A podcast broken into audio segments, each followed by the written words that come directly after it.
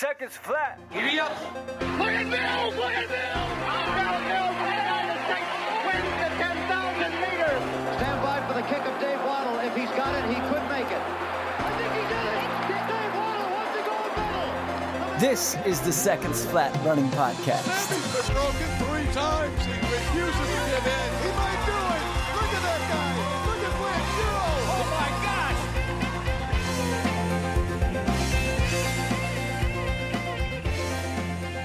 Hey, friends, welcome to mile 79 of the Seconds Flat Running Podcast. I've proclaimed our guest this week the world's fastest weatherman. Tyler McCandless ran a PR of 2 hours, 12 minutes, and 28 seconds at the 2017 U.S. Marathon Championships. He has also earned a PhD in meteorology, an energy risk professional certification, and has worked at the National Center for Atmospheric Research in Boulder, Colorado. As someone who finds weather forecasting and severe storms particularly interesting, I wanted to interview Tyler for a while. I hope you enjoy our conversation about marathons, meteorology, and how pushing your limits can yield your next big racing breakthrough. Please subscribe, rate, and review, and make sure to check out our YouTube channel, Seconds Flat by Run In. Now here's Tyler and mile 79 of Seconds Flat. Tyler, welcome to the show. Yeah, thanks for having me on. Hey, we are so excited to have you. I am completely fascinated by both marathoning and meteorology, so I can't think of a better guest to share some time with. Tell us about when and how your interests in both began and grew. Ah, so uh, my interest in meteorology were actually there long before my interest in running. So when I was in elementary school in Pennsylvania, I got really fascinated with East Coast snowstorms. I mean, every kid wants a snow day, right? And that Oh, yeah. kind of led into this, you know, incredible fascination for the weather. And I went to Penn State, studied meteorology, got a bachelor's and master's degree, and then ended up getting a PhD in meteorology also from Penn State. So uh, I've certainly run the full spectrum of all the different degrees in meteorology. And on the way, I was a soccer player that in uh, freshman year of high school started converting to a runner. I thought, what better way to get in shape for soccer than to run track? Had a great track season as a freshman, and then as a sophomore. And then after sophomore year, I was like, you know, I should really run cross country and track. So then I transitioned from a soccer player to a full time, you know, runner in every season of running. So I did cross country track in junior and senior high school, ran for Penn State, was an All American in my very last race in a Penn State singlet. And then I've been racing on the roads ever since. And that was uh, 11 years ago. We hear that soccer to cross country, soccer to track transition a lot. It seems to be uh, really natural. Where'd you get the encouragement to shift towards running? Was that internal, just knowing, hey, I have some potential here for the future? Did you have coaches along the way who encouraged it? That's a great question. I don't know if I've actually ever been asked that. I think it was just something in my mind that I could get really, really fit. And I was somebody on the field who was always hustling, whether I was midfield or forward. I was, you know, running up and down the field. I was always being very as aggressive as you can be in the different drills and practices and just wanted to be as good as I could be and thought, well, if I run track, uh, how could I be in better shape than, you know, running miles and doing intervals and lifting weights? And that was really the impetus. And then my my first track race, I absolutely loved it. I got to run a relay race and it was a team sport and it just it was very easy to see the a linear progression in running um, especially when you're starting out and you're just getting into the sport. And it's very easy to see improvement and that improvement just builds positivity and it really makes you love the sport. When soccer is a little more different where sometimes you need to be lucky to be in the right place at the right time whether or not you're getting playing time and that can be hard as you move up in age groups or move from jv to varsity. So it the running it's very easy to get hooked and to fall in love with it with when both of them are down to a lot of hustle and a lot of hard work and great fitness I like that you pointed out track and cross country as team sports. So often outsiders perceive them as individual. And I think in many ways they are the epitome of team sports because you can't hide anyone when we got to score points and, and everyone counts. You know, in, in soccer, you might be able to, to hide somebody a little bit. I have a basketball background. It's a little easier to tuck somebody off in the corner, but you're right. Every individual counts in the purest sense of what it means to be a team. Uh, where did you grow up in Pennsylvania? Near Allentown, a small town called Northampton. So up, uh, that's northeast, right? Northeast part of the state. Yeah, east northeast. So you guys were probably getting hit by some of those nor'easter snowstorms, right? Is that what sparked the interest there? Yeah, like the blizzard of 96 and 90 the superstorm 93 i can you know vividly remember those even though i was a pretty young kid at the time. Um, it's also like right at the borderline where you get a lot of those snow to rain rain to snow. If the storm goes just a little further south or a little further north it can really impact how much snow comes. So there's a lot of uncertainty with weather forecasting in that area. And i think that was part of the the spark of excitement for it was that it was hard to forecast well. You couldn't just say two to four inches and be right 100% of the time. There were times where it was a major bust and other times where you wound up with 10 inches of snow. So I think as a kid, I, I just found that really fascinating. And of course, every meteorologist dreams of being on TV a little bit. So that, that kind of is fun too. All right, I'm going to go back to the running and hold off on the weather stuff for a little while, or else I'll never get through any of the running stuff. You mentioned Penn State's All America career there, also a great meteorology school. Afterward, you moved west to Boulder and pursued the marathon. What drew you to the 26.2 mile distance? I think it was just a, as simple as in high school, I probably every kid that is similar to me or most kids you think you're going to be a miler. I transitioned to the 3200 was my best event by far. And then in college the 10k was my best event. And all the workouts that were longer i tended to do better in. So after the all american 10000 meter i wanted to get into the usas but i had like just missed the time and you know they try to fill the field and unfortunately i wasn't selected that year so i did some road races like the utica boilermaker uh, buffalo chase four miler and i just loved the roads. And i was like well if and i did a san francisco half marathon in my first um, kind of bigger half marathon after graduating and i ran like 10501 and i was like i can double this and run 210 in the marathon someday. You know i was totally naive. I had never run a long run over like 16 or 17 miles but it, i think that that was it just was in my mind's eye that i could be very very good at the marathon um, and followed that pursuit and that dream after college. Do you have a favorite road race? Oh that's really hard uh, it depends on favorite in what way. So the Kauai Marathon and Half Marathon is a very special place in my heart. I've been there nine times. Uh, it used to be very competitive. Now I go and try to connect more with the community and get kids running. The uh, run the day before, I'm dressed in a chicken suit, leading these kids on these races, and seeing them smiling faces and enjoying the sport is like uh, one of the most amazing experiences in terms of like competitive ones though there's like the boilermakers one where the streets are lined with spectators. It's a july race in utica new york. It's phenomenal. Uh, cherry blossom 10 miler is another really great competitive 10 mile race. And then some marathons that i've really liked uh, twin cities marathon. It feels like your hometown race. The crowds are out there. It's been the national championships a couple times. Same thing with california international marathon is another great one. I've had two really good races there um, so there's a lot of different reasons to to love different races. The Naples Half Marathon, I became good friends with the organizers. I love going down there flat in January and being able to just go rip a half. So there's a, a lot of special races for different reasons. There isn't just like one race that's a specific favorite. A lot of good recommendations in there. Yeah, I think so. Yeah, I read one of your blog posts from after the 2018 Chicago Marathon and you wrote a beautiful quote. First, the marathon will teach you humility. Second, the marathon will test your character. Finally, the marathon will always inspire you. Could you expand on each of those points a little bit for us? Yeah, the marathon is such a, such a beast to tame. And my marathon before that was California International Marathon when I ran 212, finished second. And I ran just a beautiful race. I perfectly executed to my race plan, ran inspired, ran really tough.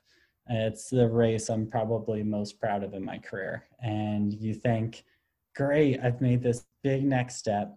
My training goes even better going into Chicago. I'm like, I'm gonna go run, you know, 210 to 211. I'm gonna really stamped my name as a contender for the 2020 Olympic team. And a few things happened that went wrong in the race. It was wet. I felt like I was slipping a little bit. You know, I got stuck kind of in no man's land. I probably should have been a little bit more aggressive and just gone with the leaders a little bit. So there was a few things that just didn't go right. And then all of a sudden, um, after being stuck in no man's land, Yuki, who had won the Boston Marathon relatively recently in the last 18 months, him and I end up running like eight miles together and push each other. And I run 216, which on a wet and relatively windy day, it, it was not what I wanted. But if he had not come alongside of me, I would not have been as inspired to push as hard as I did. So, you know, I left that race feeling like I trained so well going into it. And I felt like the mental prep, the physical prep was all there. But on the race day, I didn't execute as well as I could have. Things didn't fall into place. Uh, and sometimes there's just luck involved with racing 26.2 miles. Like some days you you just don't have a good day and you can't really put a finger on it. So you have to take that, take the lessons learned, and build towards the next one with even a greater level of of inspiration and excitement. And you can't let those those days really get you down. And also you need to remember to celebrate the good ones when you do hit it out of the park. It's a a more rare occurrence than in other events so you can race more frequently. So i think just keeping that that positivity um, even when things don't go well and celebrating when they do is just really important. Mm, that's such a great perspective. Are you building toward another one now? That's a really good question. Something in the fall. I think all spring races have kind of been cut or postponed. Uh, at this point it's hard to really put a specific marathon in. I would like to do a relatively big marathon, if not a major. But it depends on what excites me, what fields are open, what the COVID restrictions are in each area.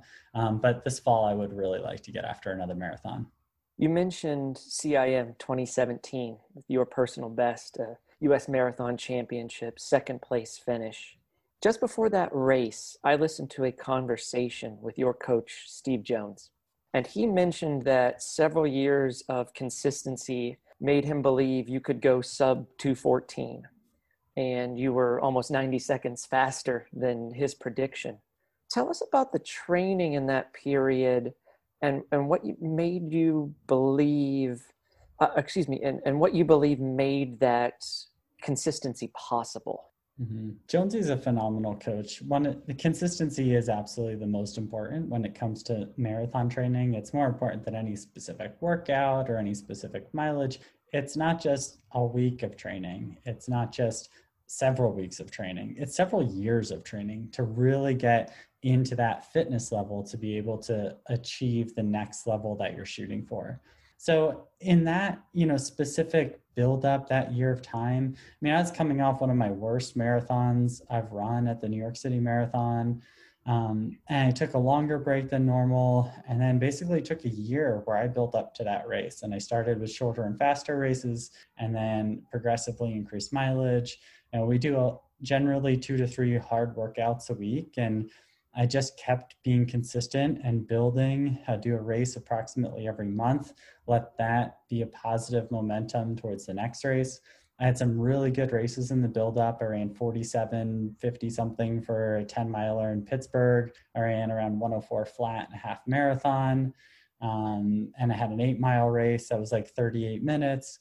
Races that I was like, all right, I'm consistently running, you know, low 450 or 440 something pace for eight miles to a half marathon, I felt that I could be in great shape to run close to five flats over the course of a marathon. So my confidence was just sky high from the consistent training, the races that I had done before it. Then my last long run, I did an eight mile race that was 10 days out, so it was on Thanksgiving. The day afterwards, I did a long run. I ran two hours and 12 minutes. I came back from the run. I put my watch down and I was like, that's a marathon time I'm going to run in nine days. And then I did. Like, I just had that in my mind's eye. I had visualized it really well because I had that consistency. And we do very similar workouts. So as each building block, we do a lot of five minute reps, a lot of three minute reps, a lot of 10 minute reps. All of these I've done for the eight and a half years that I've been with Jonesy. So it's not hard to be able to be like, well, you're running a lot faster with more control than you have in the past. You're capable of more.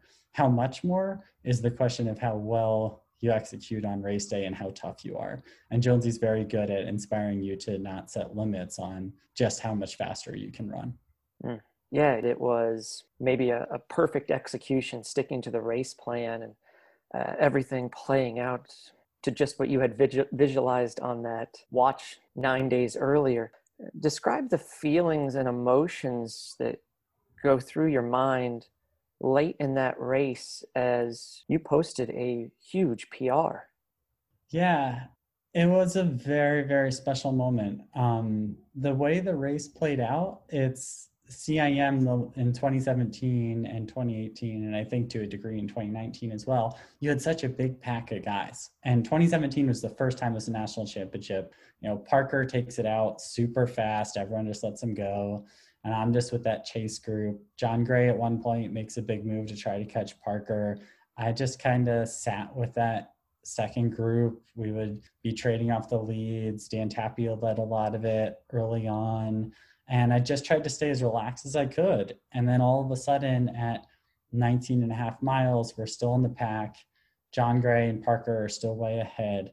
And I saw Tim Ritchie come up alongside of me. And I knew Tim Ritchie was really fit. I've been racing him for a while. He's a great competitor, really tough guy. And I just felt like it was my time to make a move. And at that point, at 19 and a half, I took off. And Kiya Dandena went with me. Tim sort of went with me, not quite and it was just like the greatest emotion because uh, there's not a whole lot that goes through your mind other than you know you're flying, you're running really well. I didn't have to look at my splits to know that I was on pace for just a phenomenal race. And we passed Jon Grey at 21 miles. And then, I mean, Parker was coming back to us so fast from 22 and a half to when we passed him just after 23. I just put a step on Kiya Dandena. Take the lead for probably 15 steps and then Tim Ritchie goes by. So then I was like, okay, I got to hang on to Tim Ritchie. I got three miles here. I got a chance to win a national championship. And ultimately he slightly pulled away and elongated that that lead to about 30 seconds by the finish. But that last like mile and a half, I was both like excited looking ahead at Ritchie, hoping that I'm able to rally and also running scared because I know I got 50 guys that are not too far behind. It was a very competitive field. So it, the emotion of actually, to get at your question, the emotion of what it was like didn't really hit me until crossing the finish line, uh, seeing my wife down the, the final straightaway, hearing her cheer, pumping a fist at, at her, and then crossing the finish line and seeing her and being able to give her a kiss. It was like, that was where it kind of all came together, where it's like, I just ran exactly what I had hoped and finished in second place, which I was just extremely proud of. Um, and I was just proud that I made a move. There was other races in the past where I hadn't been the one who made the move, and I let the race go, and then you don't get the adrenaline rush. So that real emotion kind of comes in in those you know minutes, hours, and days afterwards when you're really proud of how you performed and executed to to achieve your goal, which doesn't always happen. Yeah, we've had Tim Ritchie on the show, and he describes a very similar experience of that magical day. And as you just said, it wasn't so much about the time or the place, but the pride that came with such a well executed race and this kind of flow state that you get into late in a run like that where it feels like anything is possible. It's um, a really cool phenomenon that hopefully every marathoner at some point can feel and achieve at least once. Uh, we recently spoke with another athlete from Coach Jones's group, Ian Butler, and he mentioned the value of Jonesy's run on feel approach rather than getting caught up in what a GPS watch might say. How did that help you in racing? Yeah, excellent question. And I definitely agree a lot with Ian and, of course, with Jonesy, our leader. We don't do a lot of set distances except if we're on the track. So if we're on the track, you know, we might be doing we did 12 by 500 last week we're doing 600s this week you know that's measured it's you know what pace you're running each time you have a split but when we're out in the roads he doesn't want us to be looking and being like oh in this five minute rep i'm halfway through and i'm at 445 pace he just wants you to push to new limits and that's really where you make big breakthroughs is you run really hard we don't do very many controlled efforts. Controlled efforts are more so in like race week buildup or the next workout after a race. But it's really about just being very aggressive and pushing yourself in those workouts to to make the next step. And Ian's very good at that. He's a, a competitor through and through. He knows how to push his uh, his his limits to new limits and I think that's just something special that Jonesy brings as a coach and as a former athlete himself, as a world record holder, was he wasn't afraid to blow up in workouts, to give it his best shot. And that's how you make really big improvements. And there's times to be calculated and smart and, you know, running more controlled and trying not to go too fast. But when you're really trying to make that next level and have that breakthrough, you, you can't be controlled very much in your hard workouts. Yeah, that's really interesting.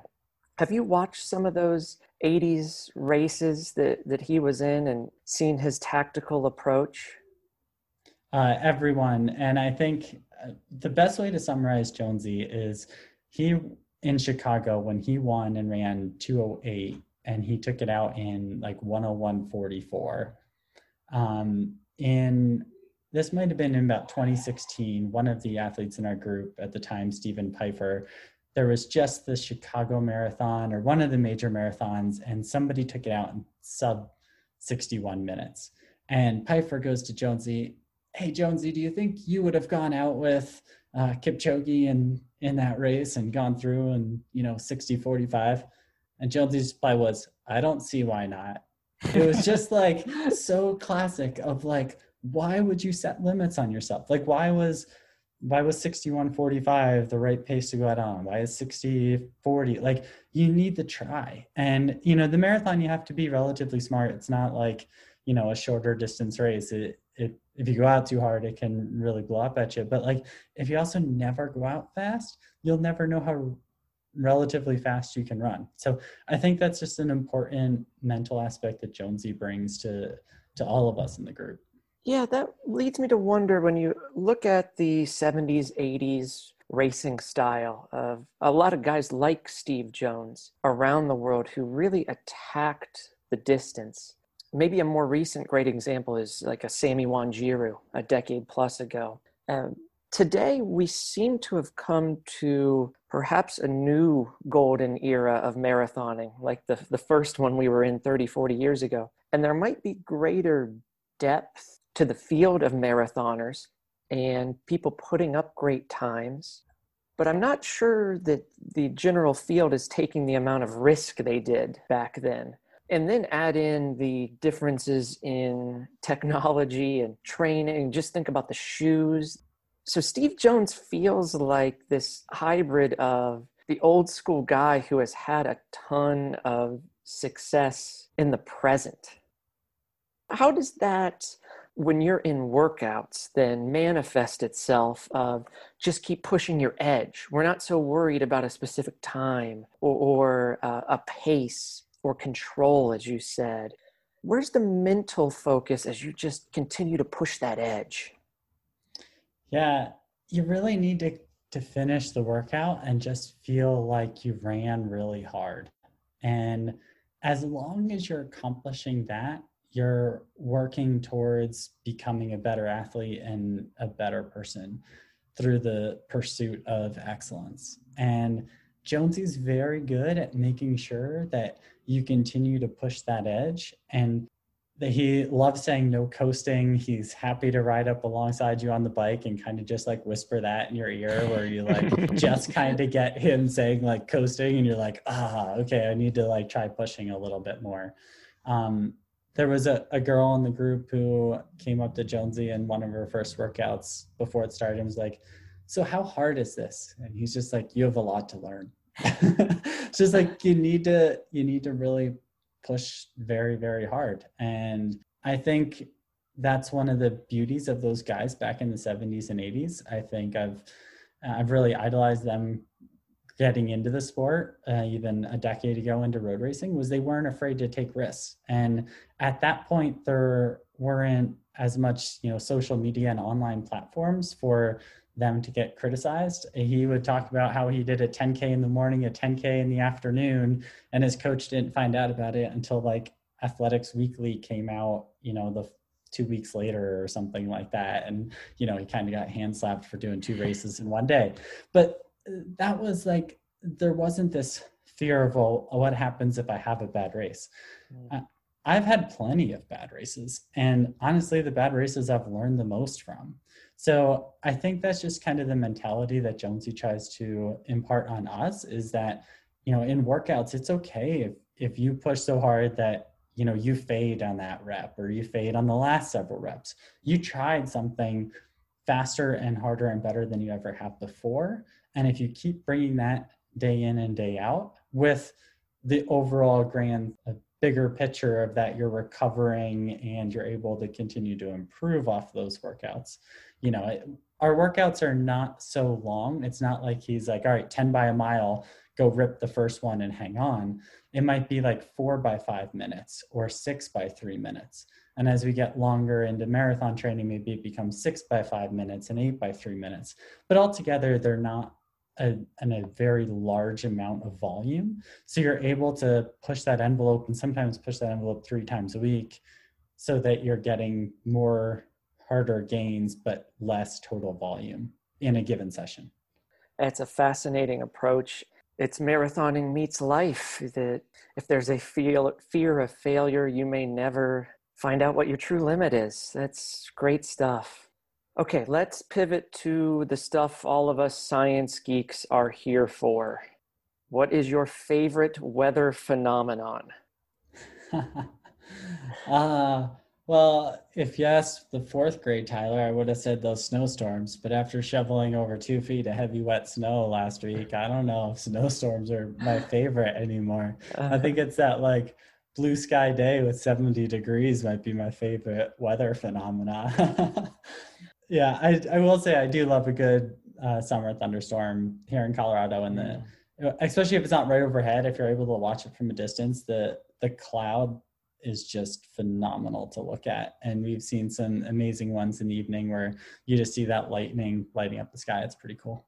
So I'm taking a little tangent here, but you mentioned the, the snowstorms, the lightning. Are you also interested in um, natural disasters, those kind of things? Uh, not so much. A lot of the meteorology I do now is very applied in the energy space. So I'm a data scientist for a company called eSource, and we work with utilities to help improve reliability. So a lot of taking weather data to understand where their real risk is on their system and how they could like trim trees along power lines or reduce risky um, power lines for wildfire risk mitigation and things like that. So a lot of the the excitement that I have for meteorology is much more applied now. And it's really neat that it's having like a societally benefit and impact that's tangible. I mean, if less people have power outages because we are able to provide a very data driven technique, it, that gets me really excited. So I'm less about like the theory and kind of understanding the cloud dynamics that I was in college. And I'm more excited about doing something that's like impactful for uh, impactful for the world yeah, you're living in the practical, and I'm uh, taking you out into the theoretical.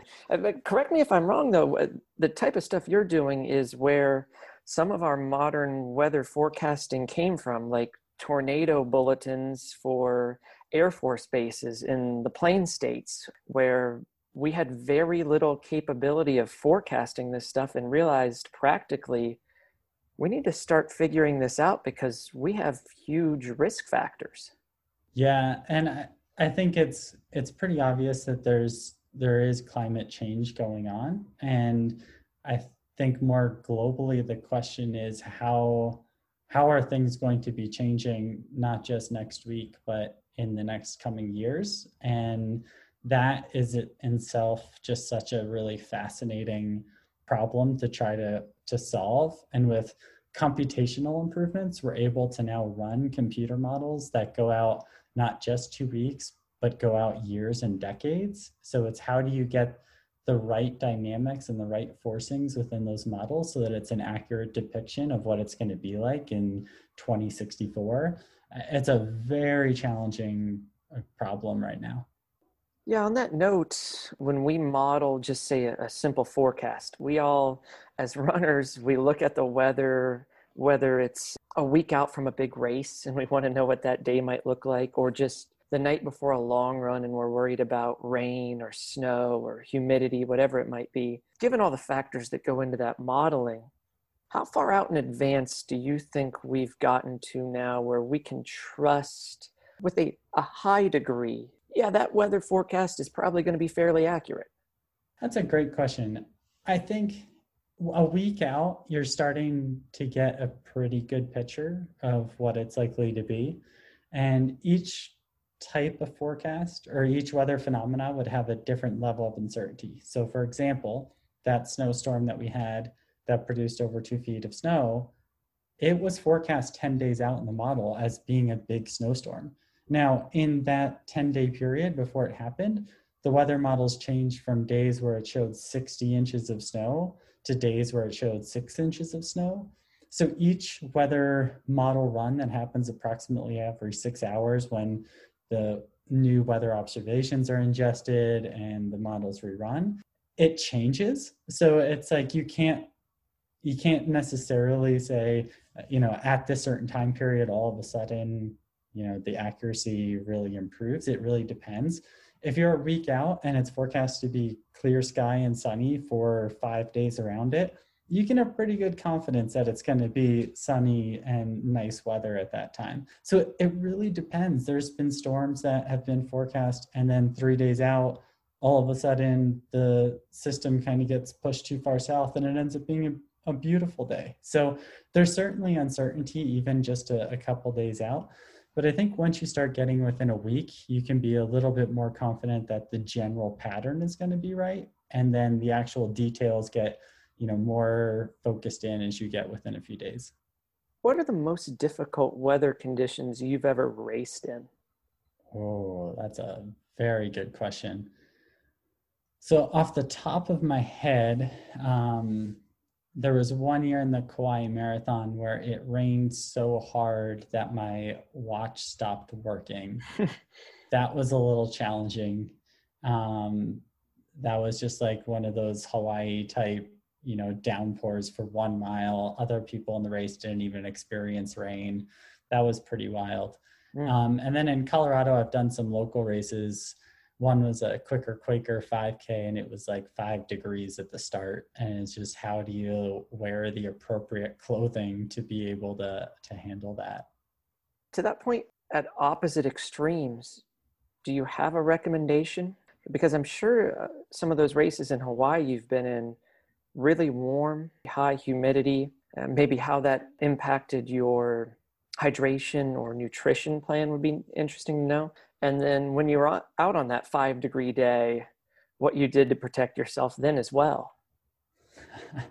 Ran as fast as i could so it was over as quick as I could. that's good um, yeah.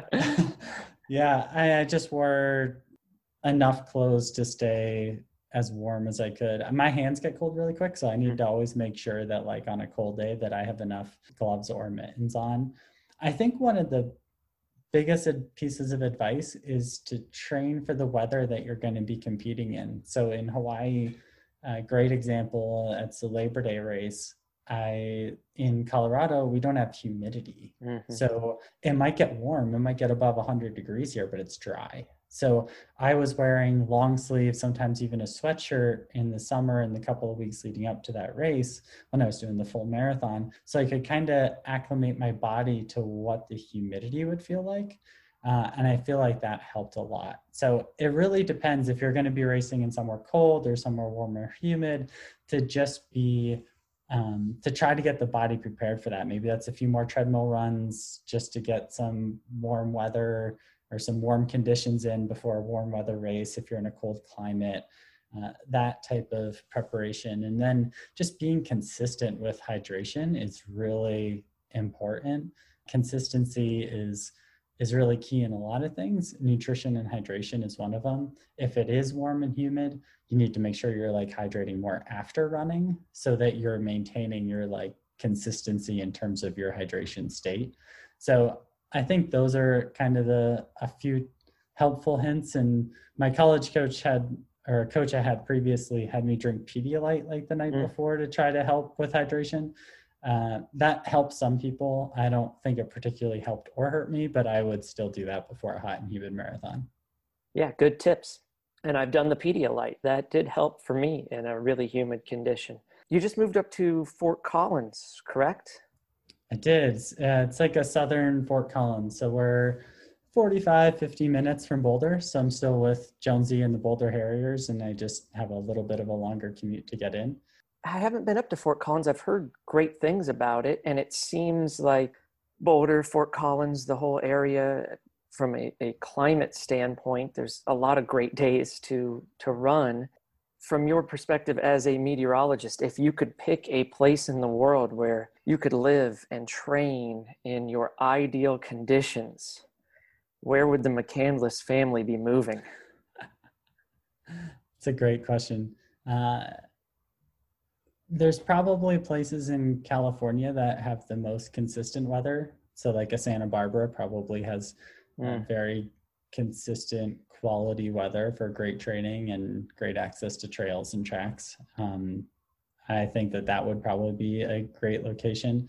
Uh, different times of the year have big benefits. So there's times of the year here where it's absolutely perfect and I wouldn't trade it. You're high altitude, it's dry, it's nice and warm but also like Phoenix in January can be a mm-hmm. great location to train. So I think California is probably the most consistent answer on average across the year. But if you could just, you know, work remotely for the rest of your life and bounce around and not have a specific home, you could probably take advantage of different climates throughout the US during the year. Yeah, that's a little more realistic now for some folks. Uh, but Santa Barbara, that Mediterranean climate, that is a beautiful spot. Last here, you've been an Altra athlete for a lot of years. The low heel to toe drop, wide toe box foot shape made Altra unique in a time when a lot of shoes were very similar. In recent years, the technology for racing shoes has shifted dramatically to the super shoes with carbon fiber plates. I saw a comment you made that this technology may make racing more about how we respond to technology rather than always who is the best runner. Could you weigh in on the debate of how the new shoe technology affects competition?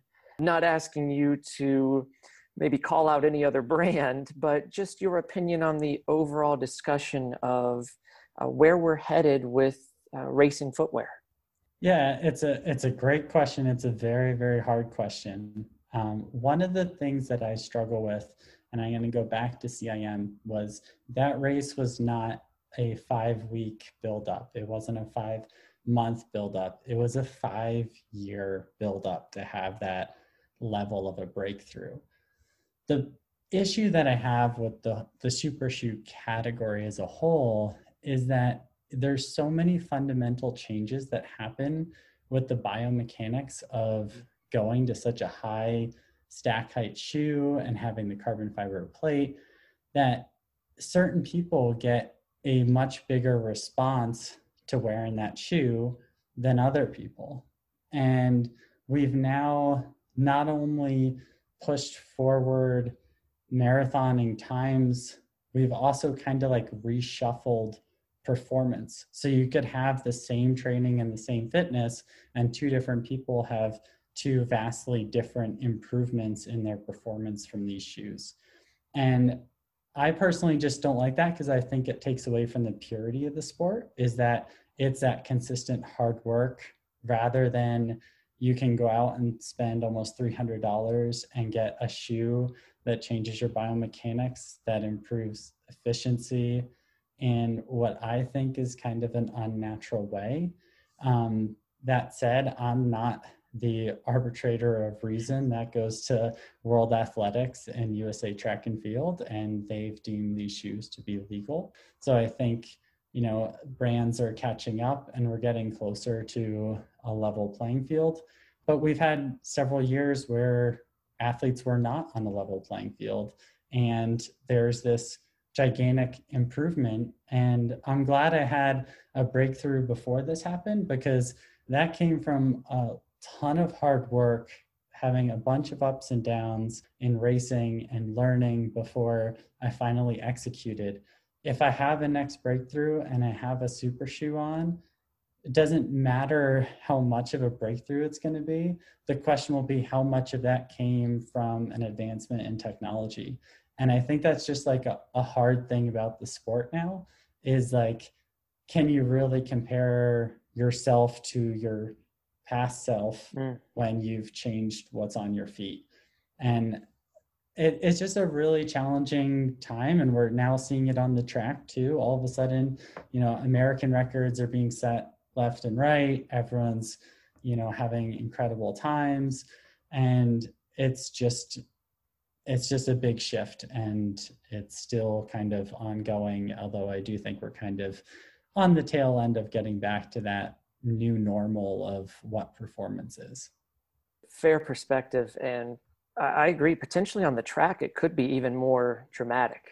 With that said, the governing bodies have had a, little more time now to get ahead of it than they did with some of the prototypes that came out early on. You look at your 2017 CIM performance, there were some people at that time who had access to some of these shoes and a lot of people who did not athletes and brands playing catch up.